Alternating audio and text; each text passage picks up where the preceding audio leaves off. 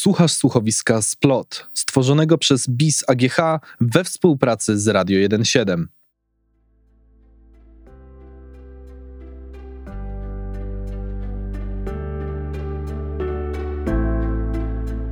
W moim pokoju było wszystko. I kolorowanki, i kredki, i plastelina. Dużo kolorowanek z Reksiem. Moją ulubioną postacią z bajki. Mama kiedyś podarowała mi kartkę z kropkami, które trzeba było połączyć i wychodził z nich wtedy bajkowy piesek. Można go później pokolorować albo wyciąć i przykleić na ścianie. Ale ścian już nie ma. Nie ma mojego pokoju, nie ma mamy ani taty. Wszystko pochłonął ogień. Najpierw dostał się do sypialni rodziców. Spali wtedy. Później korytarzem prześlizgnął się aż pod mój próg. Ja tamtej nocy nie mogłem zasnąć, bo wydawało mi się, że porcelanowy pajac się na mnie patrzy. Zawsze bałem się tego pajaca. Płomienie zaczęły lizać drzwi i zrobiło mi się gorąco. Poczułem, że muszę uciekać, ale nie wiedziałem dokąd. Siedziałem na poduszce i czekałem, aż języki ognia podejdą bliżej. Nie bałem się ich. Byłem ciekawy, a później musiałem zasnąć i obudziłem się zupełnie gdzie indziej. W domu dziecka nie było źle. Miałem wychowawczynię ciocię Elę. Ciocia Ela była w porządku. Czasem przynosiła zdjęcia swojego kundelka Tysona. Pamiętam, że miał długą, zwichrzoną sierść i nieproporcjonalnie małe łapki. Moim największym pragnieniem było to, żeby móc go poznać i się pobawić, ale nawet nie śmiałem o to pytać. Pamiętam ten dzień jak dzisiaj, był początek czerwca. Nadchodził koniec roku szkolnego i miałem otrzymać promocję do 6 klasy. Uczyłem się nieźle, ale w mojej podstawówce nie czułem się dobrze, bo inne dzieci bez przerwy mi dokuczały. Nie dość, że sierota, to jeszcze mały, chudy i bezbronny. Nie pamiętam tego za dobrze, to się podobno nazywa wyparcie. Wracałem wtedy zapłakany i ze skopanym szkolnym plecakiem, ale wiedziałem, że ciocia Ela ma dyżur. Już od progu machała do mnie uśmiechnięta i od razu powiedziała, że ma dla mnie niespodziankę. Poszliśmy razem do ogrodu, a tam biegał wesoło piesek Tyson. Przez cały dzień bawiłem się z pupilem mojej wychowawczyni. Rzucałem mu patyki, biegaliśmy razem po grządkach, ciocia Ela pozwoliła mi go nawet nakarmić. W to jedno letnie popołudnie mogłem poczuć się szczęśliwy. Wieczorem położyłem się do łóżka, marząc o tym, by takie dni zdarzały się częściej. Nigdy później nie zobaczyłem ani cioci Eli, ani Tysona. Kilka lat później, chyba już w gimnazjum, bo pozwalali mi wracać samemu z kółka plastycznego, które odbywało się w pobliskim Domu Kultury, wydawało mi się, że znowu widzę Tysona. To było jesienią, więc po południu zaczynał powoli zapadać zmrok. Na rogu jednej z ulic zobaczyłem kundelka. Poplątana sierść, plamka na uchu, tylko łapy jakby trochę większe.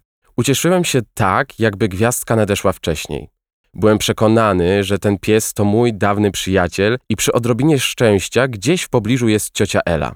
Niestety, gdy już przechodziłem przez ulicę, piesek postanowił skręcić w wąską alejkę między domami. Pospieszyłem za nim, powoli, żeby go nie przestraszyć. Szedł tak, jakby nigdy wcześniej nie był w tym miejscu, dlatego bałem się, że coś mu się stanie. Jeden z przechodniów potknął się o zwierzaka i krzyknął donośnie, a spanikowane zwierzę wbiegło na najbliższą posesję. Nie była to najbardziej fortunna lokalizacja.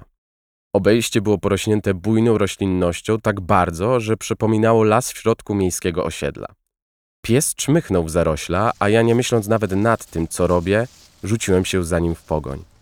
Chyba ostatnia wycieczka do Lasu Wolskiego z Penny coś we mnie uwolniła. Bo pamiętam wszystko tak, jakby to było wczoraj. Potykałem się o korzenie, a ciernie jakichś bliżej niezidentyfikowanych roślin cięły mi skórę na rękach, ale nie przerywałem pościgu za Tysonem. Po kilku minutach zapuściłem się już w gąszcz tak bardzo, że nie widziałem jezdni. Psa zresztą też nie. Pamiętam jak dzisiaj, że kiedy zrezygnowany usiadłem na trawie i rozejrzałem się dookoła, prawie umarłem ze strachu. Zza krzaków spozierał na mnie dom jak z horroru. Widziałem tylko jego fragmenty pomiędzy gałęziami. Wybite okna z ozdobną framugą i pomazane ściany. Trwając cicho przez kilkadziesiąt sekund poczułem, że otoczenie przepełnia jakieś dziwne napięcie, niemal magnetyzm. Powietrze było tu inne niż w mieście, czyste i świeże, ale jednocześnie ciężkie. Nie mogłem jednak dłużej się nad tym zastanawiać, bo z wnętrza budynku usłyszałem szczeknięcie. Pospiesznie ruszyłem w tamtym kierunku, wyplątując się nareszcie z podwórkowej dżungli. Dom był ogromny. Nie byłem historykiem ani architektem, ale wydawało mi się, że jest też bardzo stary. Wielkie, zdobione drzwi były uchylone. Miejsce z całą pewnością było opuszczone. Tynk odpadał od ścian, a szyby w oknach były rozbite. W normalnych okolicznościach nie wszedłbym do środka tak zupełnie sam, ale w środku był zwierzak, który najprawdopodobniej uciekł właścicielowi. Wziąłem głęboki oddech i wkroczyłem do środka, kierując się do najbliższego pokoju. Tyson! Zawołałem drżącym głosem, ale nie usłyszałem niczego, prócz szumu wiatru. Musiałem więc iść dalej, pokoje były ogromne. We wszystkich pachniało skansenem. Gdy po kilku minutach poszukiwań żaden potwór ani duch nie zaszedł mi drogi, trochę się rozluźniłem. Tyson, nie jesteś białym królikiem, a ja nie jestem Alicją! Krzyknąłem w eter. Wtedy usłyszałem chrobot pazurków na zdewastowanej posadzce. Pies przechodził właśnie elegancko z jednego pokoju do drugiego, zupełnie nie zwracając na mnie uwagi. Cicho zakradłem się za nim. Miałem w końcu okazję przyjrzeć się zwierzęciu.